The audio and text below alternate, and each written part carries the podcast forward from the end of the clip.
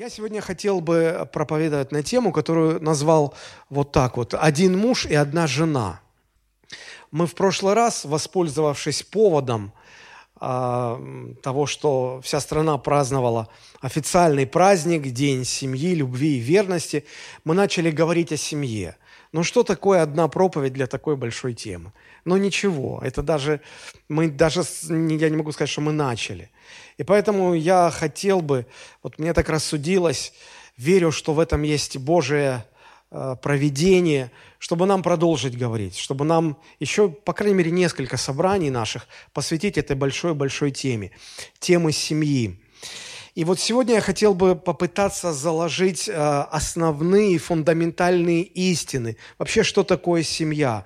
Посмотреть на семью через призму э, первых глав книги «Бытие». Книга «Бытие», основа основ, начало начал. Вот. И эта книга интересна, знаете, чем? Тем, что первые две главы в ней очень сильно отличаются от всех остальных и вообще от всей остальной Библии. Уже, наверное, догадались, чем отличаются. В этих первых двух главах описан мир без греха. Описано Божие творение мира, в котором нет греха. Грех начинается с третьей главы, и дальше уже объясняется, как грех повлиял на человечество, что стало с людьми происходить, а, говорится о Божьем плане для восстановления, разрушенного грехом, об искуплении через Божьего Сына Иисуса Христа, о тождестве церкви и о том, что церковь потом а, встретится со своим женихом Иисусом Христом на небесах. Вот. Но в первых двух главах, кстати, это много или мало, как вам кажется? Две главы. Я думаю, что это мало. Ну, по сравнению даже хотя бы со Словом Божьим. Не, не со всей жизнью, не со всем мирозданием, хотя бы со всем Словом Божьим. Первые две главы – это вот у меня в Библии две странички всего лишь. Одна, даже одна. А, нет, две странички, да, с, с небольшим кусочком. И, и, и, и вот столько вот вся остальная Библия. И вот э, посмотрите, как интересно получается. Понимая, что места мало, сказано немного – и в эти две главы, наверное, нужно вместить самое-самое важное. И вот о чем нам говорят эти две главы? О трех основополагающих вещах. Они нам рассказывают о том, кто такой Бог – что Он Творец, что Он определил все мироздание, каким оно должно быть. Во-первых, эти две главы говорят нам о Боге. Во-вторых, они нам говорят о том, что Бог сотворил человека. Они нам говорят о человеке, о природе человека, о смысле жизни человека, о том, что Бог сотворил его правым, безгрешным. И в-третьих, о чем говорит нам, говорят нам эти две главы в Библии, это семья. Бог, человек и семья – вот всего лишь три вещи. Три вещи. Почему? Потому что они чрезвычайно важны. Это основа основ. Вот эти три вещи, о которых э, говорится э, в э, отрыве от греха, от греховного мира, от грехопадения. Семья, вот смотри, можно было бы говорить о чем-то другом еще. Согласитесь, в мире столько всего. Бог мог бы говорить о работе, Бог мог бы говорить о об обществе, о государстве, о власти, о чем угодно. Но он все внимание здесь отдает трем темам. Бог, человек, семья. Вот мы поговорим как-нибудь о Боге более подробно, мы поговорим как-нибудь о человеке сквозь призму э, начала книги «Бытие». Но сегодня мне бы хотелось начать такой большой разговор о семье – Потому что мы все так или иначе связаны с семьей. Ведь, согласитесь, каждый пришел в этот мир, пришел в этот мир, родившись от папы с мамой. Правда же? Или кто-то по-другому? Есть такие? Нету. Все родились от папы с мамой. А папа, мама и ребенок, извините, это уже семья. Хорошая или плохая, но семья. Полноценная или неполноценная – семья. Разрушенная или не разрушенная – семья. Все-таки семья. Отец, мать, ребенок – это элементы семьи может быть, не идеальной, но все же семьи. У каждого из нас есть так называемое семейное положение. В паспорт загляните. Семейное положение. Женат, замужем, холост, не женат, а, разведен, уже не женат, еще не женат, а, вдова, вдовец и так далее. Как ни крути, но мы все имеем какое-то какое отношение к семье. Не поняв роль семьи э, в обществе, невозможно понять общество. Э, как оно, по каким законам оно развивается. Потому что общество складывается из семей. И вот три самых важных понятия, таких как Бог, человек и семья, мы видим, как они явно представлены вот в этих первых двух главах книги «Бытие». А, как раз рассказывается о том, как все было создано Богом изначально, еще до того, как вмешался грех и как грех все разрушил. Поэтому нам очень важно всегда, когда мы сталкиваемся с какими-то проблемами, возвращаться к основам, к началу. А, сегодня мы уделим внимание мысли, которая, наверное, вот очевидно в названии проповеди, о том, что семья – это один муж и одна жена. Вообще мы будем рассматривать две основных мысли сегодня. А, мы будем говорить о том, что семья – это союз одного мужчины и одной женщины. И мы также, это первая мысль. И вторая мысль, мы будем говорить, что семья базируется, основывается на лидерстве мужа. На лидерстве мужа. Вот две основные мысли. Но а, давайте начнем по порядку. Давайте мы прочитаем Бытие, 2 глава, с 21 по 25 стихи, для того, чтобы нарисовать такой фон для наших размышлений.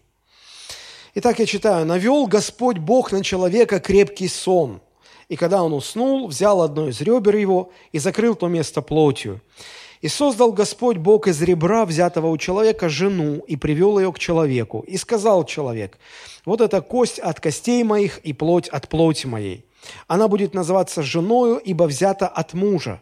Потому оставит человек отца своего и мать свою прилепится к жене, и будут двое, одна плоть. И были оба наги, Адам и жена его, и не стыдились. Мне кажется, что одна из а, основных задач книги «Бытие» в целом заключается в том, чтобы сфокусировать наше внимание на одной мысли и утвердить нас, хорошенечко утвердить нас в этой мысли. Что это за мысль? Эта мысль а, заключается в том, что Бог является Творцом, автором всего, что Он сотворил. Он не просто все сотворил, но Он всему творению дал а, предназначение. Он определил, как все должно быть. Если мы говорим, что Бог сотворил семью, то Он также сотворил принципы, по которым эта семья основана, строится и должна развиваться. И э, мы должны понимать, что вот этот мир, который мы видим вокруг себя, частью которого мы сами, в общем-то, и являемся, он устроен не нами – даже песня есть такая. Этот мир устроен не нами, этот мир устроен не мной. Они там ставят точку, но я бы продолжил. Этот мир устроен Господом Богом. И поэтому нам нужно знать все Божьи определения относительно этого сотворенного мира. А, мы не имеем права вносить свои корректировки в Божьи определения и в Божьи изначальный или первоначальный замысел. То есть, если Бог сотворил семью и сказал, что семья – это один мужчина, это одна женщина, человек не имеет права лезть туда и что-то изменять. Даже люди так поступают, когда мы покупаем что-то в магазине, какой-то сложный-сложный прибор. И в инструкции всегда прописано, в течение гарантийного срока лезть туда нельзя – не надо разбирать, не надо вносить никакие изменения, не надо. Как только вы сковырнете пломбы, гарантия слетает. Да? Вот так же и Господь говорит, не лезь в мои определения. То, что Бог сотворил, то, что Бог определил, ты не можешь это улучшить. Ну, помните как? Когда Бог все сотворил, Он посмотрел на все это, что сказал? Весьма хорошо. То есть не просто хорошо, весьма хорошо. Что вы туда можете добавить? Что вы там можете улучшить? Все уже весьма хорошо. Поэтому не надо пытаться что-то менять. Но люди, им больше всего хочется как раз-таки влезть и что-то подправить, влезть и что-то изменить. Люди не хотят признавать Божий порядок. Люди всегда хотят сковырнуть пломбу и посмотреть, а как оно там устроено, может, что-то надо подправить. И им обязательно будет казаться, что ну да, нужно что-то подправить, нужно что-то изменить. Они думают, что лучше понимают э, во всем этом э, механизме и э, пытаются таки вносить свои корректировки. И когда это происходит, мы видим, что ни к чему хорошему это никогда не приводит. Человек почему-то думает, что он сам знает, как надо. Это даже на уровне детей. Знаете, когда родители учат своих детей и говорят, вилочку с этой стороны, нож с этой стороны. Ой, мама, я сама знаю. Или я сам знаю. Даже мы, когда вырастаем. Мы же все не любим, когда нам объясняют, что как делать. Нам говорят, вот так надо, и мы, да, и мы сами знаем. Сам знаю. Говорили так? Конечно, говорили. Вот. Почему? Потому что грех вложил в нас это стремление что-то подправлять э, в том, как Бог э, устроил мироздание и как Бог все распланировал. Вот эта претензия на право самостоятельно определять окружающую реальность, она родилась именно в момент грехопадения. Еще раз повторю, претензия на право самостоятельно определять окружающую реальность. И по сути это является причиной всех бед человечества. Любую беду возьмите, если э, проанализировать и докопаться до причины, то причина в этом. Человек попытался самостоятельно определить то, что Бог уже заранее определил и дал знать человеку. Сказал, люди, это вот так. А человек не хочет покориться этому, человек хочет по-своему, меняет что-то. Э, происходит сбой в Божьем установленном порядке, и возникают проблемы. И человек потом удивляется, а откуда проблемы? Откуда проблемы? Вот с тех самых пор, как Ева сорвала этот плод и попробовала, и дала мужу попробовать, с тех самых пор люди продолжают пытаться самостоятельно осмысливать и определять этот мир и то, каким он должен быть. И, эм, конечно же, все эти попытки не обошли вопрос семьи. И вопрос семьи был основательно реконструирован. Вот почему имеет смысл возвращаться к истокам в самое начало, чтобы изучать, чтобы понять Божье устройство семьи. И потом, когда мы его поймем, признать над собой Божье владычество, покорившись его установлением, не противиться, не спорить, не оспаривать, держась за свои заблуждения, а сказать, Господь, если ты так определил, значит, так и будет, я соглашаюсь, я покоряюсь твоему определению. Вот этим мы и будем заниматься ближайшие несколько богослужений. Разбирать, осмысливать, понимать и покоряться Божьей воле. Аминь. Как я сказал, уже два вопроса мы сегодня, у нас времени хватит на две мысли. Их тут больше, но начнем с двух. Первое, мы поговорим о том, что семья – это, это союз одного мужчины и одной женщины. И во-вторых, мы поговорим, что семья всегда базируется и основывается на, на лидерстве мужчины, на лидерстве мужа. Итак, первая мысль. Давайте прочитаем. Бытие, 2 глава, 21 и 23, с 21 по 23 стихи. «И навел Господь Бог на человека крепкий сон, и когда он уснул, взял одно из ребер его и закрыл то место плотью. И создал Господь Бог из ребра, взятого у человека, жену, и привел ее к человеку, и сказал человек, вот это кость от костей моих и плоть от плоти моей, она будет называться женою, ибо взята от мужа. Мы видим, что Бог сначала создает кого? Мужчину. Бог сначала создает мужчину, одного мужчину. А затем Он создает одну женщину. В качестве кого?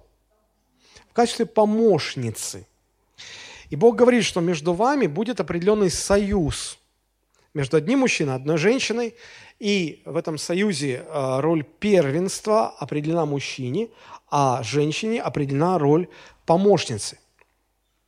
Согласитесь, что Бог мог бы создать э, после Адама второго мужчину. Мог или нет? Ну, конечно, мог. Без проблем.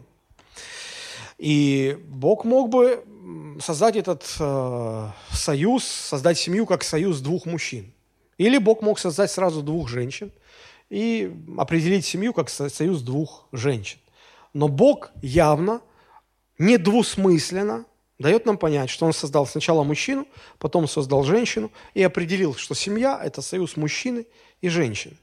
И вот Божий порядок, Божие определение хорошо видно в том, как Бог действует.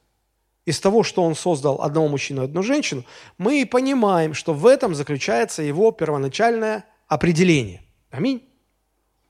То есть оно проявляется в действиях. Божие устройство, Божие определение, они выражаются в том, что Бог делает – и, как я уже сказал, Господь посмотрел на это и дал весьма высокую оценку. Он сказал, что все очень хорошо, все весьма хорошо.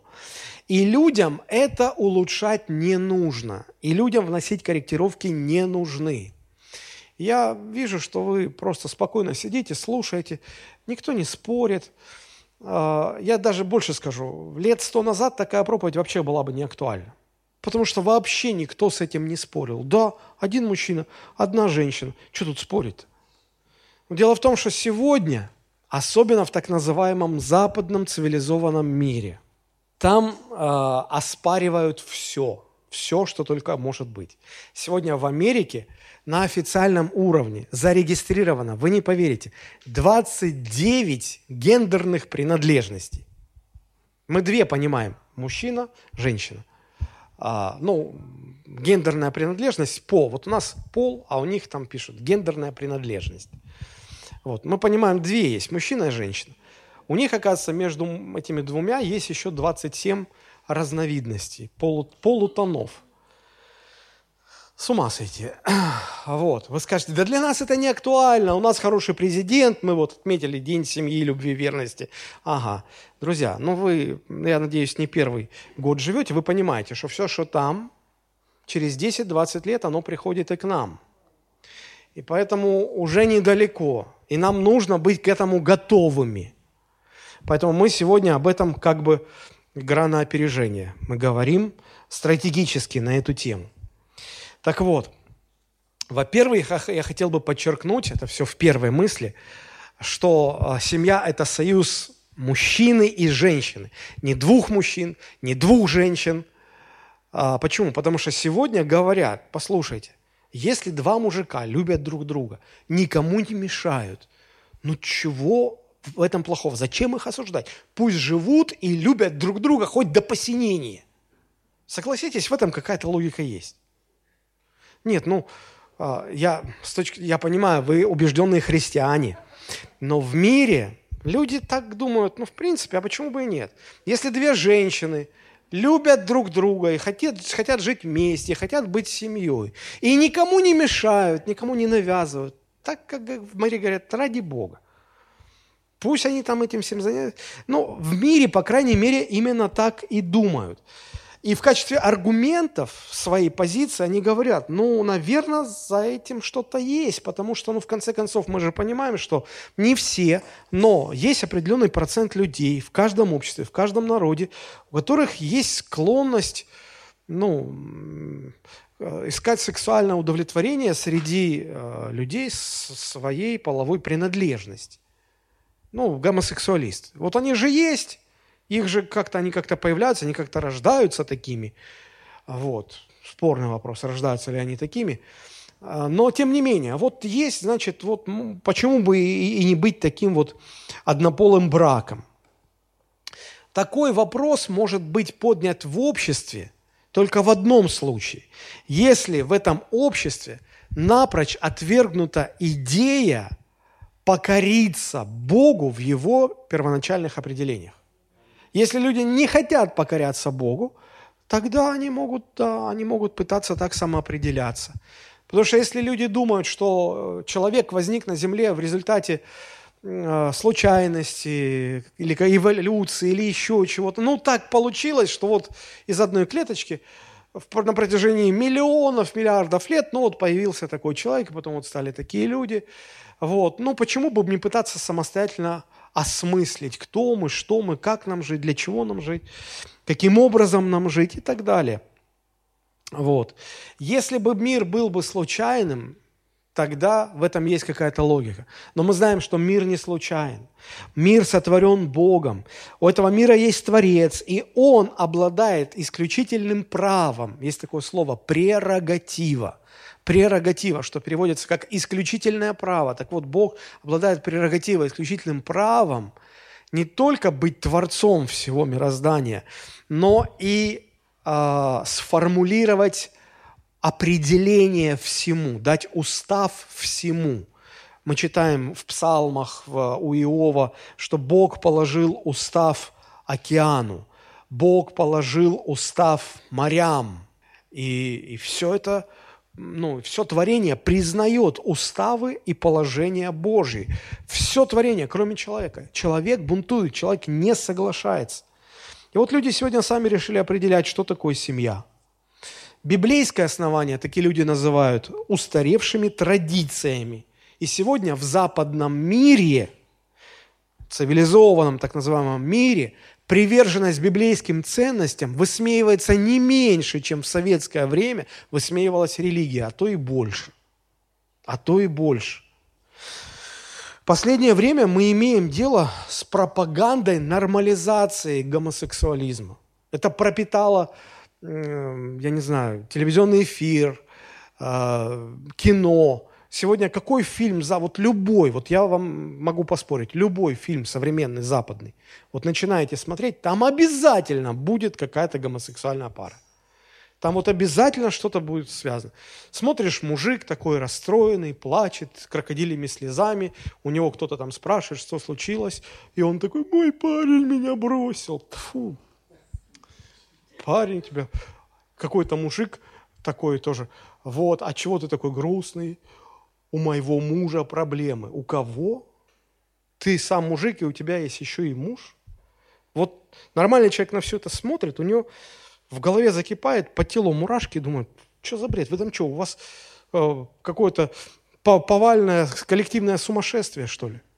Нет ни одного сейчас фильма, сериала, песни – вот везде кто-то должен вот обязательно э, как-то засветиться гомосексуально. Я уже не говорю про так называемый out. Знаете, как по-английски? Out. Он совершил coming out. То есть он вышел и публично признался, что он гей. Или она э, лесбиянка. И все аплодируют, и все поддерживают. У того слезы на глазах. Недавно назначили э, вот, пресс-секретарем Белого дома вместо, вместо нашей всеми любимой же, этой, же, Джейм, Джейм Псаки. Ну, я... Джейн, да? Я помню, что фамилия неприличная. Вот. А, имя не могу вспомнить. Вот. Мы уж думали, это дно. Нет, оказывается, нет. Там еще постучали снизу. И такая красивая, такая вот, аппетит... ну, нельзя, наверное, так говорить, хорошая такая вот негритяночка, и она со слезами на глазах, она говорит, что она первый в, в, в истории Соединенных Штатов пресс-секретарь лесбиянка. И все аплодируют, и она отчасти плачет. Думаю, боже мой, что с вами происходит, люди? Везде, везде, христианская в кавычках страна. Везде это. Причем сейчас уже камин пошли у христианских служителей. Они вовсю заявляют, что они может, не, не так, что вот они с гордостью это делают, но признаются. Я не буду называть фамилии. Ну, ни к чему это, поверьте. Я понимаю, что наша греховная природа жаждет. О, назови, кто, а кто, а, кто, а, а, а давай. Следите за западным миром, вы там все сами увидите. Вот. А, поэтому не надо думать, что это вот только их проблема, и нас это не касается. А, рано или поздно это придет к нам. Рано или поздно это придет к нам, к сожалению. А, я хочу попытаться а, привести два аргумента в пользу того, что защитить, заняться апологетикой, защитить, что действительно Бог правильно поступил. Это, это правильное определение, что семья это, – это союз только между мужчиной и женщиной. Но просто по-другому быть не может. Но вот первое, что бросается в глаза, я бы сказал так, что цель создания и людей в целом, и семьи в частности, она возможна, она возможна, она может быть достигнута только при условии, что семья определяется как союз между мужчиной и женщиной. Но по-другому никак. Вообще, для чего Бог сотворил людей? Вы скажете, о, это сложный философский вопрос. Конечно, но если мы отбросим все сложности и философию и посмотрим на вопрос с точки зрения Библии, то можно увидеть следующее. Бог сотворил людей для того, чтобы в конечном счете у Бога появилась что? Церковь. Церковь, потому что в начале Библии мы видим, есть Бог, Он сотворил людей, пропускаем все, что дальше идет, смотрим книгу Откровения, мы видим, этот мир полностью исчезает, вся Вселенная исчезает, все исчезает, и остается что? Остается Бог, небеса и церковь. Значит, в конечном итоге, так или иначе, все приходит к тому, что Богу нужна была церковь на небесах. Это финал Библии, конец человеческой истории, главная цель существования Вселенной. Бог сотворил человека личностью, способной себя осознавать, чувствовать, думать, иметь общение с Богом, иметь общение друг с другом. В этом проявляется образ и подобие Божие, в соответствии с которыми Бог человека сотворил. И Бог очень хотел, чтобы люди имели с ним отношения. То есть Богу хочется иметь взаимоотношения с людьми. Бог есть любовь, ему хочется изливать эту любовь на кого-то. А, вы скажете, ну, у Бога были ангелы. Ангелы – это слуги но все-таки хочется иметь, а, если вам выбирать, дети или слуги, вы кого будете больше любить? Детей, конечно. И вот Бог создал людей для того, чтобы дарить им свою любовь, а, чтобы разделить с ними славу. И в людях это есть. Ну, с самого детства, когда ваш малыш что-то нарисует, накалякает там вот, и первое, что он делает? Он несется радостный с этими каляками-маляками. Он хочет, чтобы папа, мама посмотрели, чтобы папа, мама восхитились, обрадовались. Ему хочется разделить это все, радость свою. Если у него это не получается, он плачет. И вот не устраивает. Когда у нас какой-то праздник, день рождения, новоселье, рождение ребенка, мы же не закрываемся у себя и не празднуем сами с собой тихо так, чтобы никто не слышал. Мы устраиваем пир, мы приглашаем друзей, гостей. Почему? Мы хотим разделить. Мы устроили общий такой церковный выезд. Почему? Потому что мы хотим вместе радоваться. В этом есть желание, потребность. И, и Бог а, сам имеет эту потребность разделить со своими детьми свою славу, свою радость, свои, все, что Он имеет. Вот. И в нас Он это вложил – и, и когда мы читаем Библию, то Библия говорит, радуйтесь, праведные в Господе. Очень часто праведные, которые на земле, радуются так. Господи, дай мне, что я прошу у Тебя. Я уже три года у Тебя это прошу. Господь дал, мы взяли, мы этому радуемся, а Господь, подожди там за дверью. Мы про Господа забываем. А Библия говорит, радуйтесь в Господе, радуйтесь вместе с Богом. Все, что вам дал Бог, радуйтесь вместе с Ним. А, почему? Он вам это дал, потому что Он хочет разделить с вами Его рад, радость.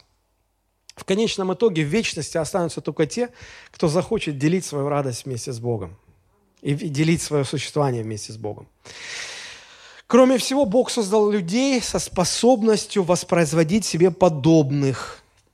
Я думаю, не надо уточнять, что только семья, состоящая из мужчины и женщины, способна на такое семья, состоящая из двух мужчин, никого воспроизвести не может. Точно так же, как семья из двух женщин. Нужны мужчина и женщина. Вот. И э, Бог, Бог сотворил не все человечество сразу, Он сотворил только первых двух людей, но со способностью воспроизведения. И Бог хочет, чтобы эти люди, Он им дал повеление – вот вспомните, Бытие 1 глава, 27-28 стих. Первое повеление сразу же, после сотворения, первое, что он сказал, плодитесь и размножайтесь и наполняйте землю. То есть первое, как угодно, как хотите, первое, самое первое предназначение семьи – это плодиться, размножаться, наполнять землю. Как минимум два ребенка должно быть в семье. Знаете почему? Потому что, смотрите, написано «плодитесь и размножайтесь». Потому что если вы родили одного ребенка, то, давайте математику, бухгалтерия, Слава Васильевна. Значит, двое родителей родили одного ребенка. Два родителя умерло, один ребенок остался. Даже в ноль не сработали, да? Минус один. Если два родителя родили двух детей, два родителя умерли, два, два человека умерло, два осталось. В ноль сработали. Мы пока в ноль сработали. Вот, как минимум три должно быть, чтобы было размножение – Что-то я смотрю, вас это не радует совершенно. Так вот, э, для размножения нужно как минимум трех детей. Поэтому дерзайте. Я просто вам проповедую Слово Божие, и себе тоже, что для размножения нужно как минимум трое детей. Хотя бы в ноль сработайте, как я. Хотя бы так. Внуками возьмете, ладно. Ладно, хорошо. А, итак, самое главное – это повеление, чтобы рождались дети и чтобы а, человечество размножалось. Конечно, гомосексуальные пары на это не способны.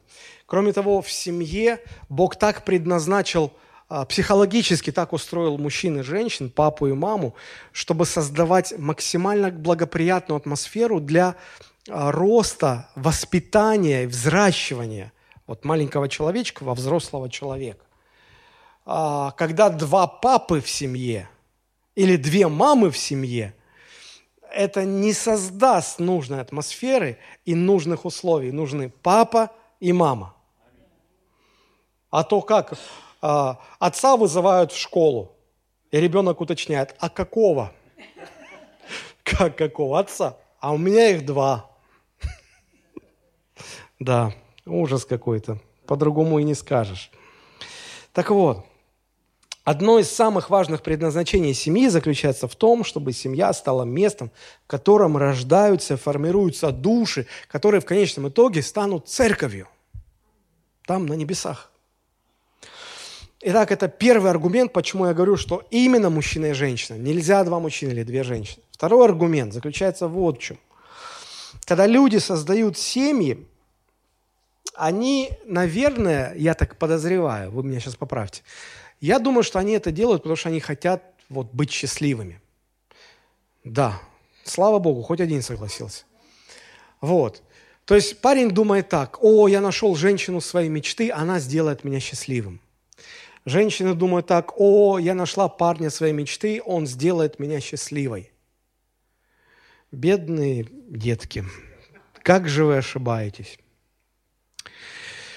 Знаете, как большинство людей в нашем обществе связывают свое счастье с удовлетворением своих желаний. Вот им кажется, что если все их желания будут удовлетворены, восполнены, а, то они будут счастливы. И чем больше восполнения желаний или удовлетворения желаний, тем больше счастья в жизни. Кто так думает? А, вы уже умные, вы уже понимаете. Пастор вас провоцирует, задает вопросы какие-то всякие. Но, знаете, весь мир так думает. И, к сожалению, пол церкви тоже так думает. Не будем называть пофамильно, но половина церкви точно так думает. Давайте порассуждаем. Вот как мир, э, как мир говорит, что если человек чего-то хочет и тем самым никому не мешает, почему он не может это делать. Почему его нужно осуждать? Ну, человеку от этого хорошо и приятно. Да пусть делает себе на здоровье, пусть радуется. Вот именно этой философией движимо общество. Но проблема здесь вот в чем. Не в том, что он там мешает кому-то или не мешает. Проблема в том, что такой путь рано или поздно заводит человека в тупик – на самом деле счастье человека не связано с удовлетворением его желаний, хотя бы потому, что невозможно человеку удовлетворить все его желания. Человек не насытен, не насытен в своих желаниях. Ему всегда, всегда, всегда, всегда будет мало. И даже не только Библия об этом говорит, но многие люди в мире это уже поняли. Я хочу вам привести цитату Эрнеста Хемингуэя.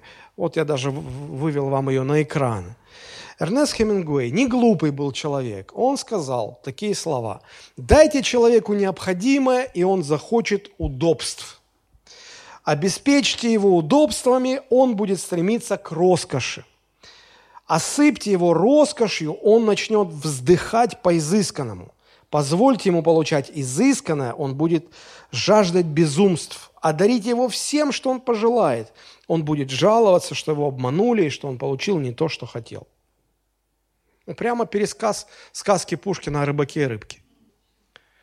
Не насыти... Человек не насытим в своих желаниях. Сколько бы желание не удовлетворялось, человеку будет хотеться больше, больше, больше. На этом основана э, зависимость э, от э, наркотиков, алкоголя, сигарет и так далее. Начинается все с небольшой дозы, а потом этой дозы начинает не хватать. Раньше вставляли, вставляли эти 5 грамм или сколько, я не знаю, там, какие, чем они там пользуются. А потом эта доза уже не вставляет, надо больше.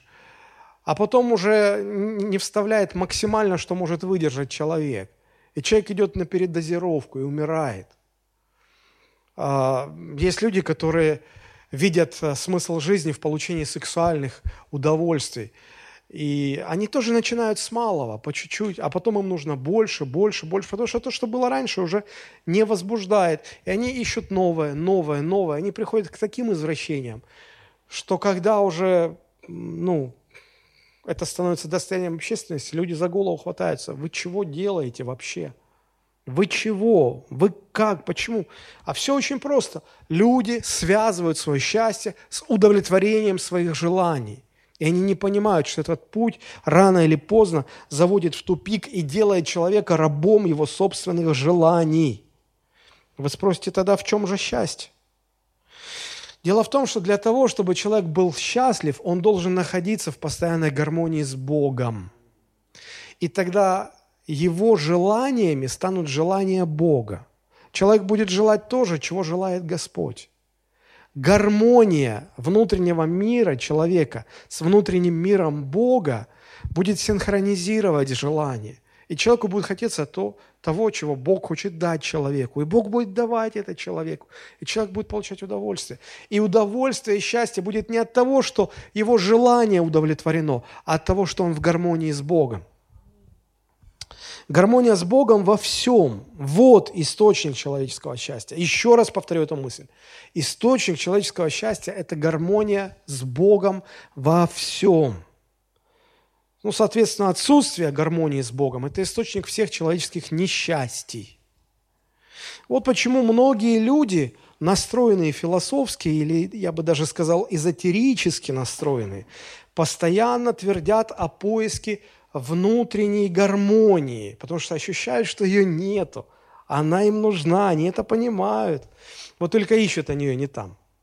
Они ищут эту гармонию кто в себе – кто в единении с природой, ручки тянут к солнцу, обнимают березы, припадают к земле матери, целуют ее, едят ее, ищут гармонию с ней.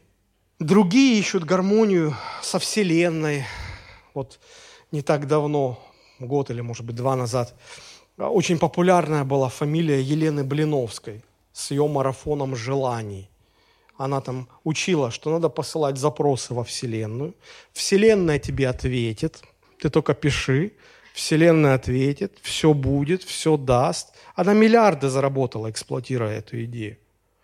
И люди шли на ее эти все семинары, подписывались на ее марафоны, и все, и искали гармонию со Вселенной. Большинству из них Вселенная показала кукиш. Простите за мой французский. Вот. Кто-то там мантрами, медитациями пытается достигнуть гармонии со вселенским разумом, ищут единение с духовным миром, пальчики надо сложить так, нужно повторять такую мантру, нужны вот такие ароматические свечи. Заходишь в этот магазин и думаешь, Господи, пристанище бесов и демонов какое-то. Они правы в одном, им не хватает гармонии но ошибаются в том, что гармонию нужно искать ни там, ни там и не там. Гармонию надо в Боге искать. Гармонию с Творцом надо искать. Поэтому в библейском смысле, в библейской модели семьи муж и жена живут не ради своего счастья, а для того, чтобы принести радость друг другу ради Христа. Знаете, иногда рисуют такой треугольник, наверху Бог, э, у одного основания муж, у другого основания жена – и говорят, вот посмотрите, когда муж на таком расстоянии от Бога, а жена на таком расстоянии от Бога, то между мужем и женой тоже большое расстояние. Как только муж и жена начинают приближаться к Богу, то и между ними расстояние начинает сокращаться. Да, то есть, когда и муж, и жена находят гармонию с Богом, тогда они сами между собой становятся ближе друг к другу. Когда муж живет ради жены, жена живет ради мужа, когда они друг другу приносят радость и делают это ради Господа, вот тогда в семье, в семью приходит счастье. В этом семейное счастье, а не в удовлетворении собственных желаний за счет других членов семьи. Вот жена, ты источник моего счастья, так, давай, я сейчас пальцы начну загибать. Я хочу этого, я хочу вот этого, я хочу вот этого. И когда муж смотрит на жену, как на источник своего счастья, о, никакого счастья в этой семье не будет. Когда жена смотрит на своего мужа, как на источник своего счастья, ой, слава Богу, вышла за богатого. Сейчас он мне то купит, это купит, вот это купит, вот это купит. Беда, беда. Разница только в том, что ваша клетка из золота. Но это все равно клетка – это клетка даром, что из бриллиантов. Поэтому семейное счастье заключено не в восполнении желаний или потребностей мужа и жены, но в том, что муж служит жене, жена служит мужу, и вместе они э, видят э, свое счастье в э, гармонии с Богом. Вот в чем дело. Поэтому семья – это союз мужчины и женщины мужчины и женщины. А, не может быть счастья, когда ну, два мужика живут вместе или две женщины живут вместе. Ну, там не может этого быть. Ну, не может. Похоть там может быть. Какое-то взаимовыгодное существование может быть. Счастья там быть не может. Теперь я хочу сделать акцент на том, что семья – это не просто союз между мужчиной и женщиной, а уточнить. Семья – это союз между одним мужчиной и одной женщины. Вот создавая э, первую семью, Бог дал Адаму одну Еву, правда же? А мог дать две? Мог. А три? Запросто. А тридцать три? Как было бы здорово. Первая жена, вторая жена, третья жена, любимая жена, шестая жена. Ну, люди э, с, с тех пор не, не раз задавались этим вопросом, а почему бы и нет? Помните, как Никулин пел. Если б я был султан, я бы имел трех жен, и тройной красотой был бы окружен. Как там дальше? Но с другой стороны, при таких делах столько бед и проблем. Ах, спаси Аллах. Я не знаю, кого там Аллах спасет. Наш Бог сказал, один муж и одна жена. Аминь? Ну вы хоть аминь говорите, помогайте мне. Вот. Да, там тоже есть мысль про тещу, да. Три жены красота, что не говори, но с другой стороны теща тоже три. Кто-то сказал, я три жены бы потянул, но три тещи я не потяну. Иногда мужчинам хочется три жены или 33 жены. Некоторым даже хочется 33 богатыря. Сейчас и такое в мире. Встретить можно. Ну так вот – давайте все-таки к Библии будем возвращаться. Больше одной – это перебор. Я жду, а вы никак. Так, хорошо. Будем молиться сейчас после этой проповеди за тех, кто не согласен.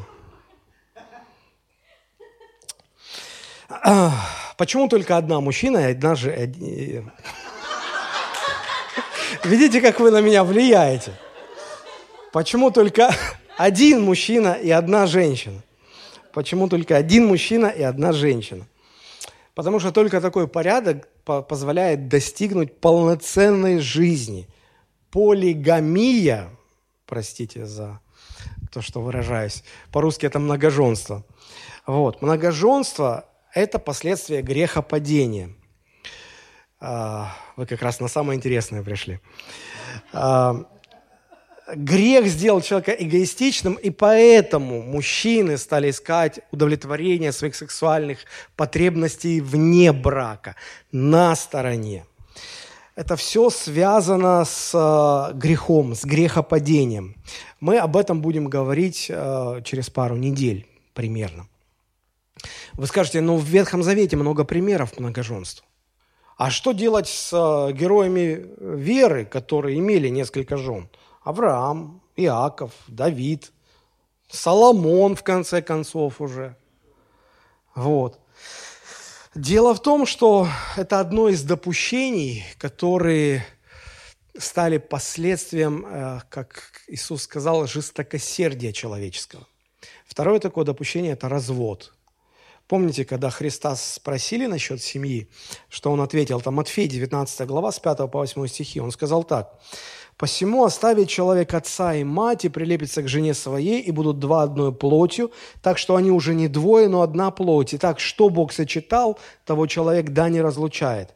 Фарисеи говорят ему, а как же Моисей заповедал давать разводное письмо и разводиться с нею? Он говорит им, послушайте, это Христос говорит, Моисей по жестокосердию вашему позволил вам разводиться с женами вашими и позволил вам иметь несколько жен по жестокосердию вашему. А сначала не было так. Конец 8 стиха, смотрите. Сначала так не было. Да, был период, когда Бог позволял некоторое время этим вещам быть. Но возьмите и проанализируйте даже самых благочестивых мужей, у которых было несколько жен.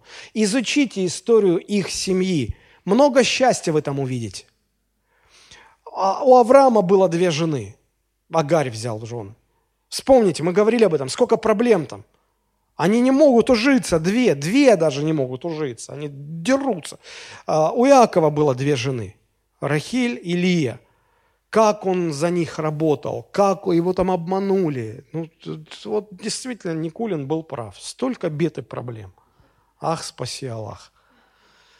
Вот. Потом они две уже, уже они две жены, и уже они начинают ругаться за мужа. Одна где-то надыбала мандрагоровых яблок, и вторая говорит, дай мне яблоки. Нет, не дам. А давай я тебе продам ночь с мужем вот за это яблоко, одно хотя бы ты мне дай. Та торгуется, говорит, нет, две ночи с мужем.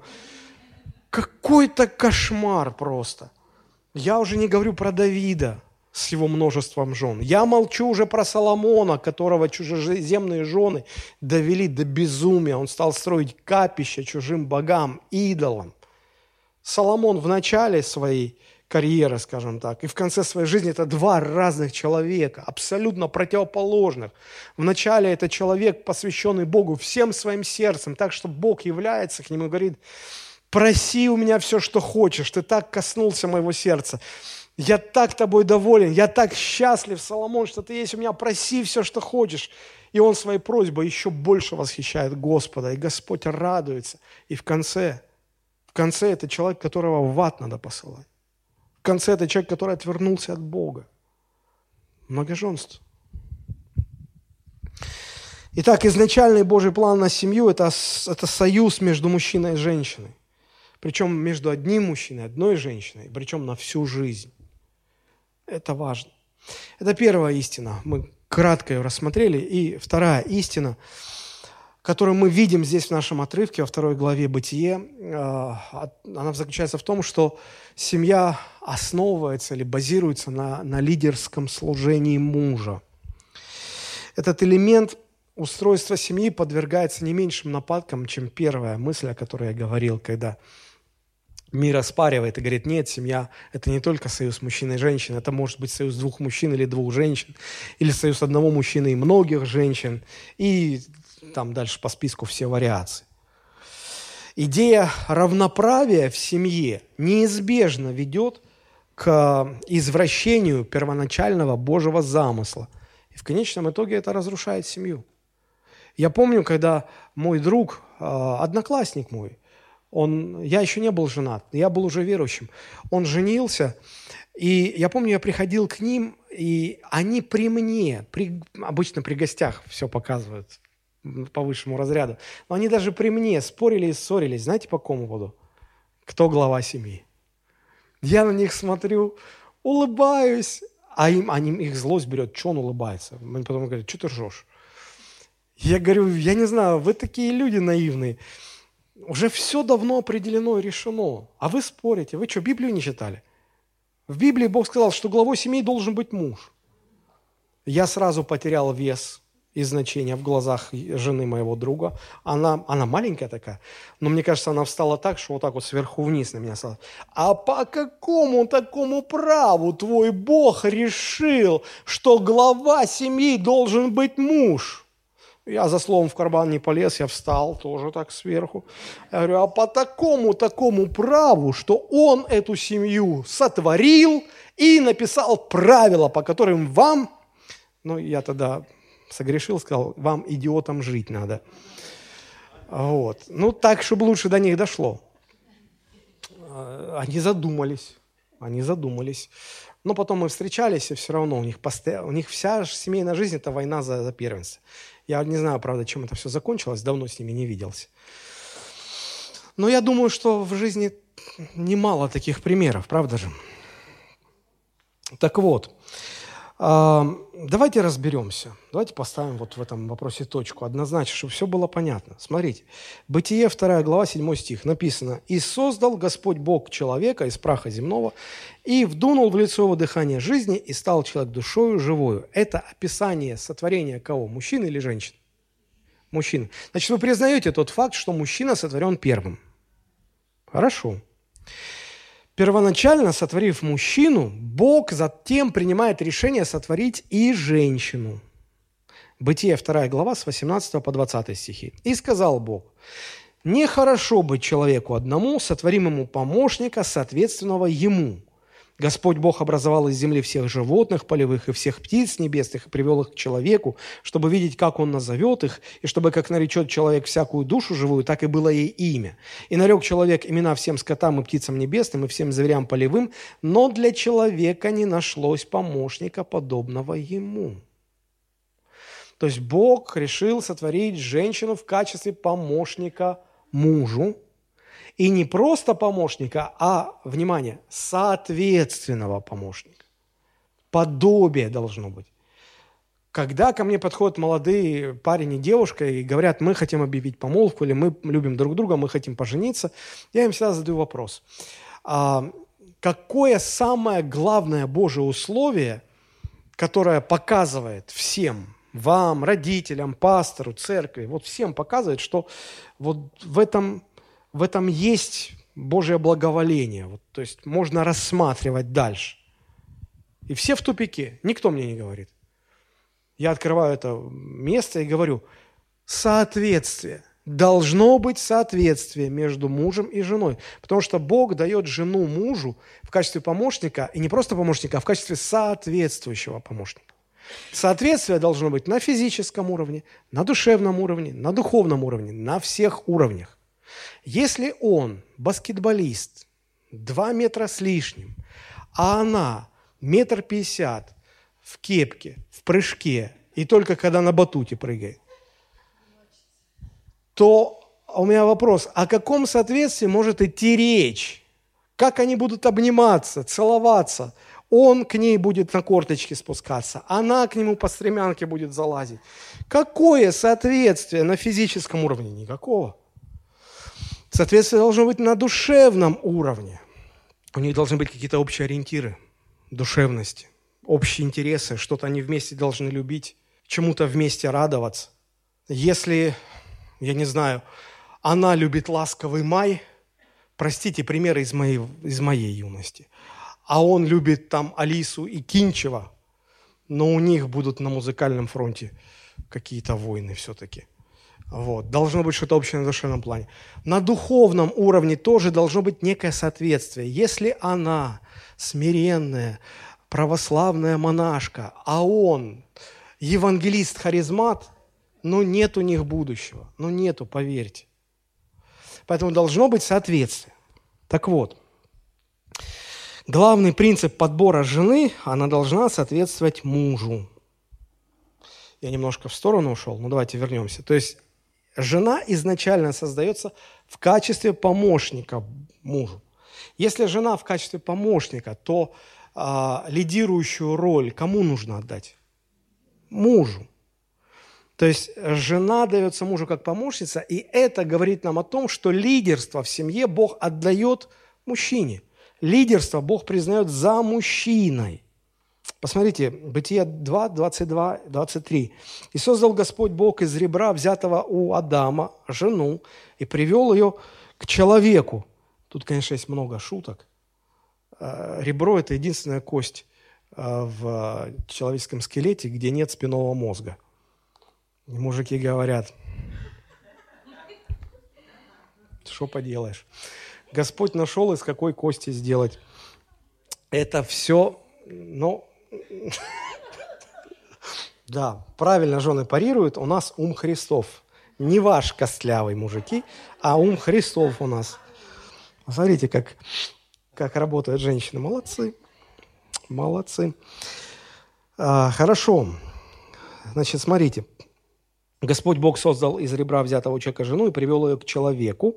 И сказал человек, вот это кость от костей моих, плоть от плоти моей, она будет называться женою, ибо взята от мужа.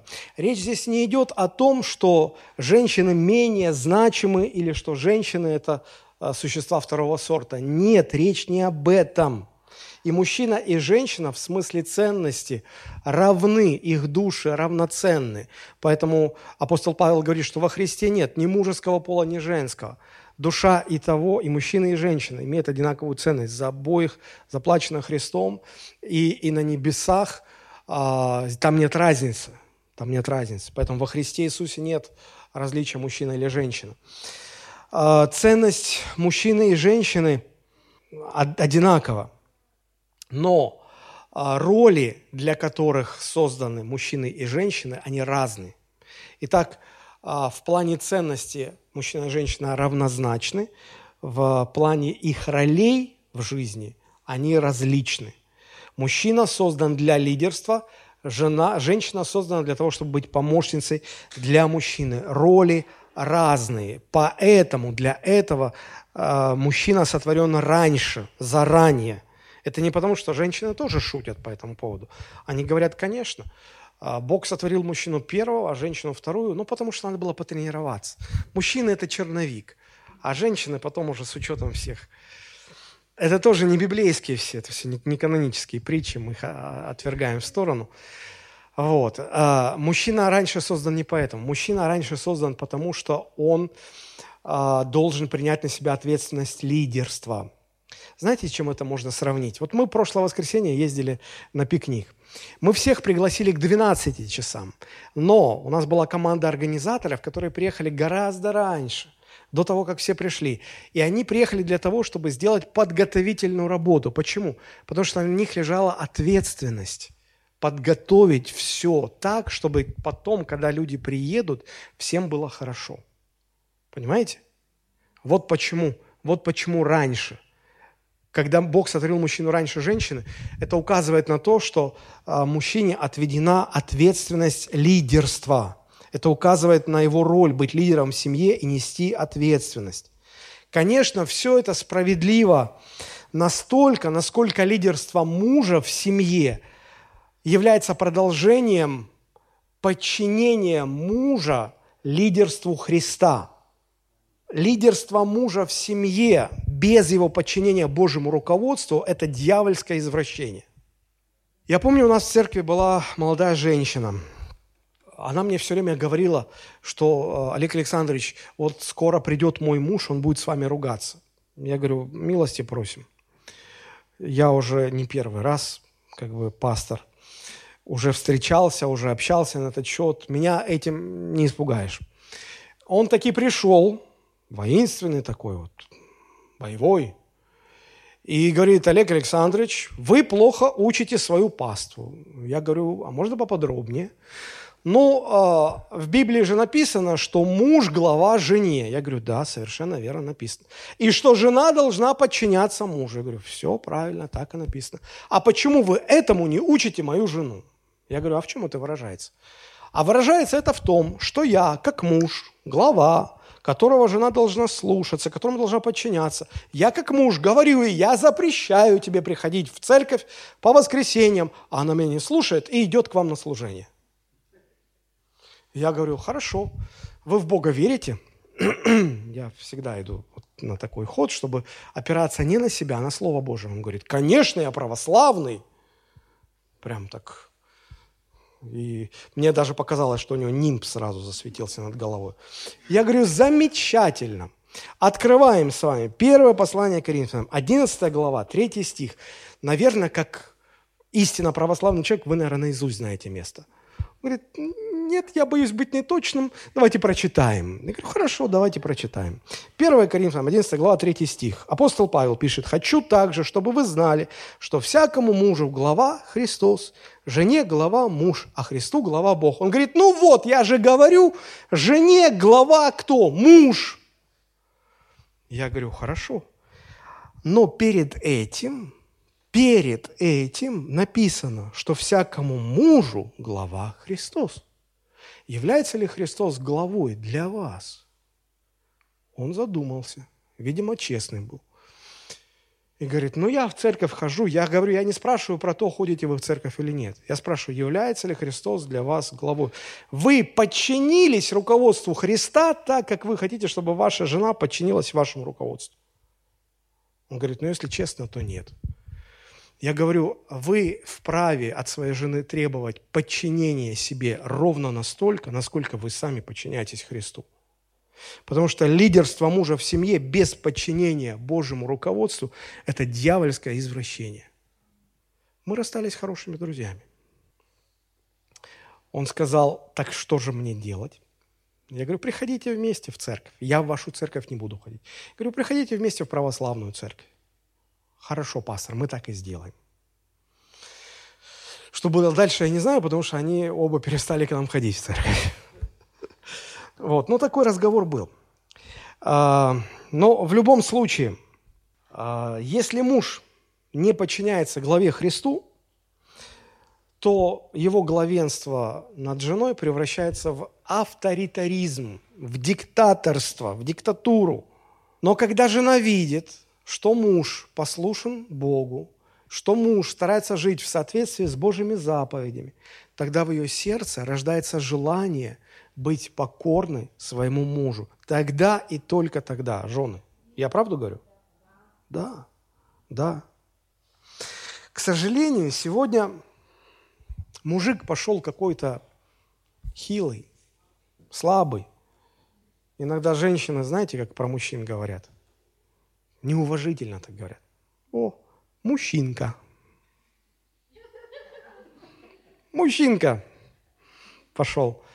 Ну и правда, я вот иногда иду по улице или в торговом центре, э, и впереди меня идет, ну, как по Пушкину, родила царица в ночь, то ли сына, то ли дочь. И я вот, мы с женой идем и гадаем, муж, мужик это или женщина. Мы даже э, спорим, ставки делаем. У нас такое развлечение.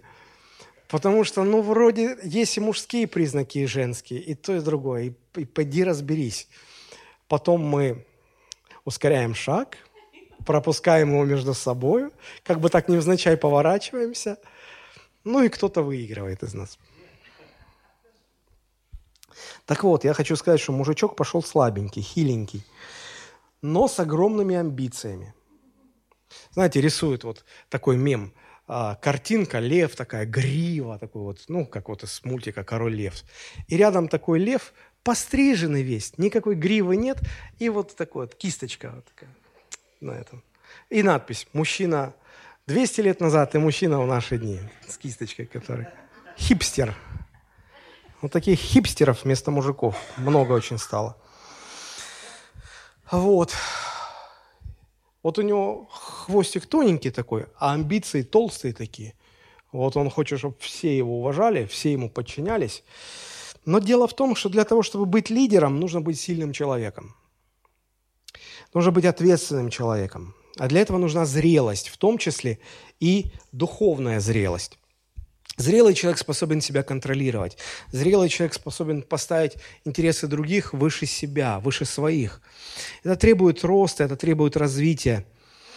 Вот почему мы, видим две неправильные реакции сегодня. Первая реакция заключается в том, что под давлением феминизма, а это движение за равноправие среди мужчин и женщин, мужчины становятся все слабее и слабее. И перестают э, вообще руководить, пытаться даже руководить в семье. У них нет убеждений, э, за которыми кто-то мог бы пойти. Они не могут даже сформулировать их, не то что там отстаивать. Такие мужчины, они как бы делают шаг назад, позволяя своим женам и даже детям принимать важные решения. Такие мужчины собирают жену, детей и говорят, ну что, детки, как решим, как поступим, а мама что скажет. Такое вот Дело не в том, что мужик должен там не интересоваться ничьим мнением. Нет, он должен быть на три головы выше, зрелее и лучше разбираться, что действительно лучше этим детям и жене. Чтобы не спрашивать у них. Он должен сам знать, потому что он, он выше должен быть. Он должен быть сильным человеком. А, здесь не про то, что диктатуру устраивать и не интересоваться мнением других – вот. Отец должен хорошо знать Слово Божие, чтобы знать, как воспитывать детей, а, как наставлять свою жену в Слове Божьем. И вести детей не туда, куда они хотят, а куда нужно. Это безумие собирать детей и спрашивать, детки, ну как поступим? Я вам расскажу короткий пример из своей жизни. А, я деткой был, когда еще Советский Союз был. А, рос в семье без отца. И вот мама – я ее не осуждаю, я ее могу понять. Она работала на трех работах, чтобы как-то нас прокормить, тянуть. И им на, на работе, значит, бесплатно, бесплатно выдавали земельные участки. Мама приходит к нам, два пацана, сорванца – говорит, ну что, детки, возьмем участок земельный, но только там надо работать, а работать вы будете, потому что я уже как бы в возрасте, я не смогу, но зато это свой участок, может быть, дачу построим. Ну что, детки, будете работать? Ага, деткам футбол гонять и дурака валять. И мы говорим, да нет, конечно, нафиг нам этот участок. Зачем он нам нужен, мама? Да ну его. Потом детки выросли, наступила перестройка, потом лихие 90-е, и мама говорит, зачем я вас тогда послушала? Вот сейчас бы был участок, могли бы продать, что-то вы могли бы себе купить. Нельзя вот так вот у деток спрашивать, как поступить. Мужчина должен знать, как поступать. Поэтому не повторяйте моих ошибок, ошибок моей семьи. Вот. Вторая реакция, когда мужчины переполнены гордостью и амбициями, неправильная реакция, пытаются господствовать над женой и детьми – вместо того, чтобы быть э, лидером, настоящим лидером. Они просто пытаются казаться. Они приходят с работы вечером, они бьют кулаком по столу, цыц всем, батя пришел в семью. Кто в доме хозяин? Вот, чтобы вы знали, я в доме хозяин. Это не библейское лидерство, когда мужчина бьет по столу и доказывает всем, что он хозяин в доме. Это ничего общего не имеет с библейским лидерством. Обе эти реакции неправильны. Еще раз прочитаю. «Хочу также, чтобы вы знали, что всякому мужу глава Христос, жене глава муж, а Христу глава Бог». То есть мужчина смотрит на Христа, чтобы понять, какие отношения у Христа с Отцом Небесным. И учится, учится, чтобы научиться подчиняться, чтобы мужчина научился подчиняться Христу так же, как Христос подчинялся Отцу Небесному. Поняв это, мы сможем быть хорошими отцами для своих детей, хорошими мужьями для своих жен. Жена смотрит на мужа, и когда она видит в нем духовную зрелость, тогда ей легко подчиняться своему мужу, тогда она с радостью ему подчиняется. А если не видит, нет. У нее внутри протест рождается. Поэтому библейская модель лидерства мужа в семье основывается на покорности мужа Христу. Неверующие мужья на это не способны в принципе, потому что они Христа отвергают, они не верят в Бога.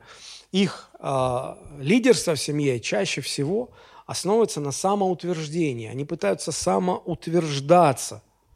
А некоторые мужчины, которые боятся стать диктаторами, они вообще самоустраняются от лидерства и все это приводит к тому, что так или иначе место лидера в семье занимает женщина. Вот это вот знамя лидерства, выпадающее из хиленьких рук мужчин, подхватывают сильные женские руки. И потом жена начинает руководить. В нашей стране это положение усугубилось еще в результате исторических, демографических причин, потому что Россия пережила, вот только задумайтесь, Первую мировую войну, революцию, гражданскую войну, Великую Отечественную войну.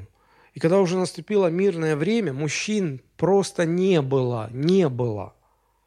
Колхозами руководили председатель колхоза, женщина. Кто в семье глава? Женщина. Почему? Мужиков не было, просто не было их.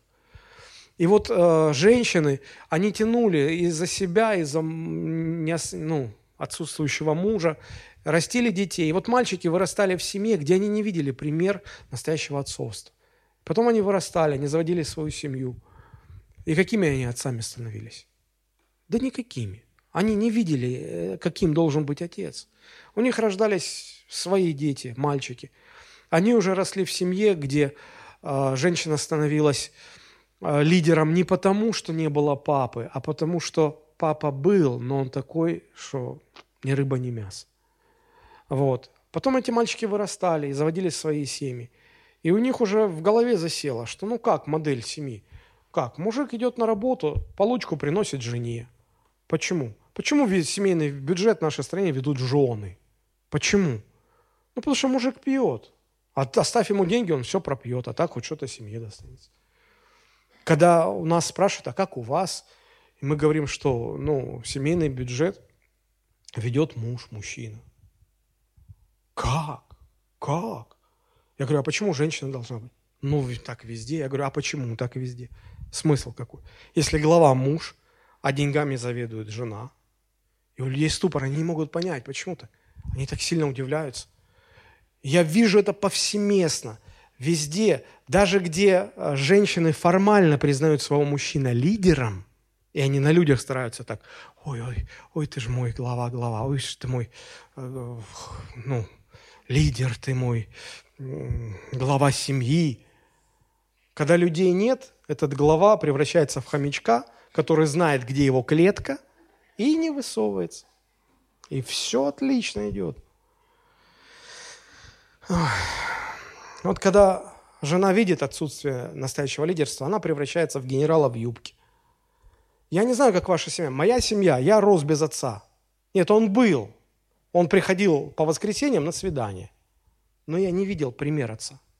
Я видел, как в семье мама тянула все на себе, а бабушка была генералом в юбке. Кто вырос в похожей семье? Да. Какая модель у нас отцовства? Если не читать Библию, никакой. Вот почему я говорю, что без Бога хорошую семью построить невозможно, просто невозможно. С Богом сложно. Есть шанс, но сложно. А без Бога вообще невозможно. Вот почему мужья должны стремиться к духовному росту и зрелости. В три раза активнее, чем жены и дети. Иначе мужья просто не справятся со своими обязанностями, с обязанностью быть главой. Очень сильно страдают жены, чьи мужья не становятся фактическими лидерами в семье. Я сейчас говорю про верующие семьи. Особенно повторные браки, когда так или иначе, но вот женщина хочет выйти замуж, и она молится, и вроде нашелся, и вроде как-то что-то, и потом она вышла замуж, а он в духовном плане, ну, ни рыба, ни мясо. И она приходит к откровению. Я, я общался с такими женщинами. Она говорит, я, я думала, выш, выйду замуж легче станет. А сейчас я поняла, что мне с таким мужем хуже, чем я была одна. Хуже. И хоть на стену лезь, хоть волком вой. Вот почему апостол Павел был очень осторожен с повторными браками. 1 Коринфянам 7, 26, 28. Он говорит, по настоящей нужде за лучшее признаю, что хорошо человеку остаться так, ну так, как есть. Соединен ли ты с женой, не ищи развода. Остался ли без жены, не ищи жены. Впрочем, если женишься, не согрешишь. И если девица выйдет замуж, не согрешит. Но таковые будут иметь скорби по плоти, а мне вас жаль. Это буквально как у Никулина. Столько бед и проблем. Ах, спаси Аллах. Вот оно вам зачем на старости лет. Простите. Вернемся к 11 главе. Муж не должен, 11 глава, 7-8 стихи, очень интересная мысль. Муж не должен покрывать голову, потому что он есть образ и слава Божья, а жена есть слава мужа, ибо не муж от жены, но жена от мужа. Что это значит? Муж, э, э, что это значит, что муж является славой Божией, а жена является славой мужа. Я попытаюсь объяснить. Задача мужа – явить славу Божию в своем подчинении Иисусу Христу.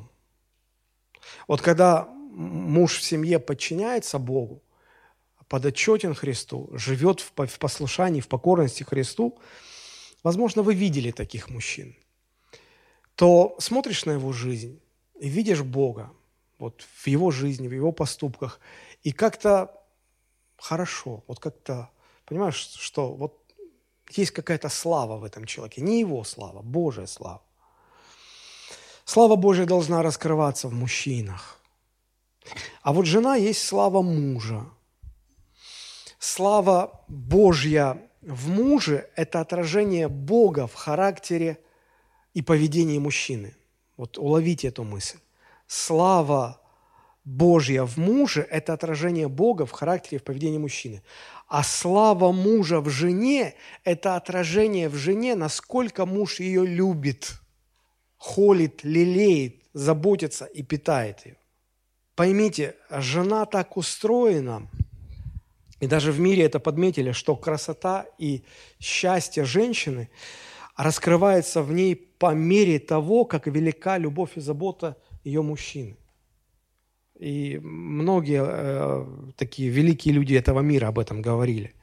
То есть, если муж зрелый, любящий, заботящийся, тогда его жена расцветает в счастливую, прекрасную женщину.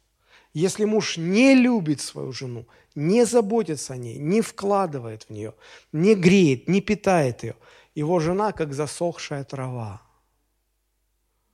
Иногда мужики смотрят на таких красивых женщин, они ухоженные, видно, что они любимые, ухоженные, лилейные, взлелеянные такие. И вот у них глаз горит, они хотят себе такую жену. Кто-то из умных мужиков сказал, ты свою жену люби, вот а, оплати там прическу, а, заботься о ней. Я не только про материальное. Люби ее, пусть она почувствует, что она любима. Руку ей подавай, когда она там из автобуса выходит. Или ну, как-то проявляй знаки внимания. Не так, что «А, жена, ты где?» Нет, относись к ней как к леди, как к даме э, своего сердца, как как возлюбленной. Когда жена будет чувствовать, женщина всего лишь отражает любовь и заботу своего мужа о себе. Вот посмотришь на жену чью-то, и сразу видно, какой муж. Вот красивая, ухоженная, счастливая, светящаяся в глазах женщина, значит, она любима своим мужем. А посмотришь на женщину, такая серенькая, невзрачная, уставшая, замученная, глаза не блестят, мутные. Ни счастья, ни радости, ни любви в жизни. Потому что муж ее не любит. Не любит ее, не любит ее. Жена слава мужа в том, что она как луна, которая сама не светит. Она Почему мы видим диск Луны на, небе начнем? Потому что Солнце, свет попадает на поверхность Луны и отражает. И вот сколько света попало, столько и отражает. Иногда Луна в виде серпа, полумесяц. Почему? Потому что на, на половинку свет не попадает, и поэтому не видно ее, она не отражает. Так же и жена, на которую изливается поток любви мужа. Она просто, вот, она всеми желанна, она светится, она красивая, она радостная, она веселая. В общем, жена – слава мужа. И нам, мужчинам, нужно это понять. Нужно это понять. Истинный характер лидерства мужа, простите, я немножко задержу, но это очень важно. Истинный характер лидерства мужа проявляется и очень подробно описан в э, послании к Ефесянам, 5 глава, 25, 26, 27 стихи. Три стиха, но четырех важных истин. Давайте посмотрим. «Мужья, любите своих жен, как и Христос возлюбил церковь и предал себя за нее, чтобы осветить ее, очистив баню водную посредством слова, чтобы представить ее себе славной церковь, не имеющей пятна или порока, или чего-либо подобного, но дабы она была свята и непорочна. Первая истина, смотрите, мужья. Написано, мужья, любите своих жен как? Как Христос возлюбил церковь. А как Христос возлюбил церковь? Христос возлюбил свою церковь, состоящую из несовершенных людей, правда же? Посмотрите на нас. Что, мы все тут духовные супермены? Не, мы все несовершенны. Все до одного. И Христос нас любит. Любит, очень сильно любит. Так и мужья должны понимать, да, твоя жена и твои дети, они несовершенны. Ну, есть в них несовершенство. Но ты должен их любить такими несовершенными. Любить, как и Христос возлюбил свою церковь. Если э, мы не научимся этому, то мы не сможем быть хорошими отцами и хорошими мужьями.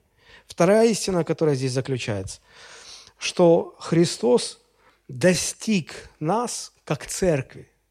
И мы поверили Ему, и мы вошли в Его любовь, и мы стали церковью. Он, он достиг нас через самопожертвование. Он предал себя за церковь.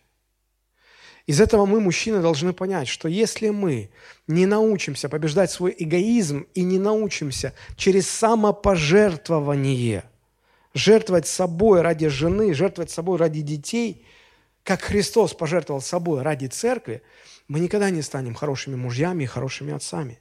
Никогда. Беседуя с семейными парами, как пастор, я почти всегда замечаю такую картину, когда жена говорит, ну а что я? Ну он же, ну что с меня спрос? Ну он же пусть что-то делает. А он чего? Это я еще могу как-то понять. Но когда мужчина в ответ говорит, а я что? Пусть она там. Что, я же, ну пусть она там за собой что-то делает. Вот когда мужчина так аргументирует свою позицию, ну не вызывает это у меня никакого уважения. Ну никакого такие мужчины никогда не смогут стать настоящими мужьями и настоящими отцами, потому что они ради своей жены, ради своих детей вообще ничем не хотят жертвовать. Ничем жертвовать не хотят. Посмотрите, мужья, любите своих жен, как Христос возлюбил церковь и предал себя за нее, чтобы осветить ее, чтобы, чтобы мы поверили Ему, чтобы мы полюбили Его. Он пошел на самопожертвование – Хочешь, чтобы твоя жена любила тебя, хочешь, чтобы твои дети уважали тебя, иди на самопожертвование. Ради них. Отказывайся от своих интересов. Другого пути нет. Третья истина. Как Христос делает все для того, чтобы представить церковь славной, чистой, зрелой, потому что, смотрите, да, сказано, что Христос предал себя за церковь, чтобы осветить ее, чтобы представить ее славной, чистой, не имеющей пятна и порока. Вот Э, Христос делает все для того, чтобы представить церковь славной. Мы, мужчины, точно так же должны делать все возможное для того, чтобы помочь своей жене и своим детям стремиться к духовной зрелости, к духовной чистоте. Они от нас этого ждут, а мы должны их в этом направлять и сделать все для этого. И четвертая мысль. Как, посредством чего, каким инструментом э, мужчина может а, вести свою семью к духовной зрелости, к чистоте. Не нравоучениями, не твердой рукой я сказала, вы так должны. Вот, молитесь все по два часа в день. Нет. Посмотрите, как Христос, каким инструментом Он пользовался. Как и Христос возлюбил церковь, предал себя за нее, чтобы осветить ее. Как? Очистив баню водную посредством слова. Посредством слова ни силы, ни насилия, посредством Слова Божьего.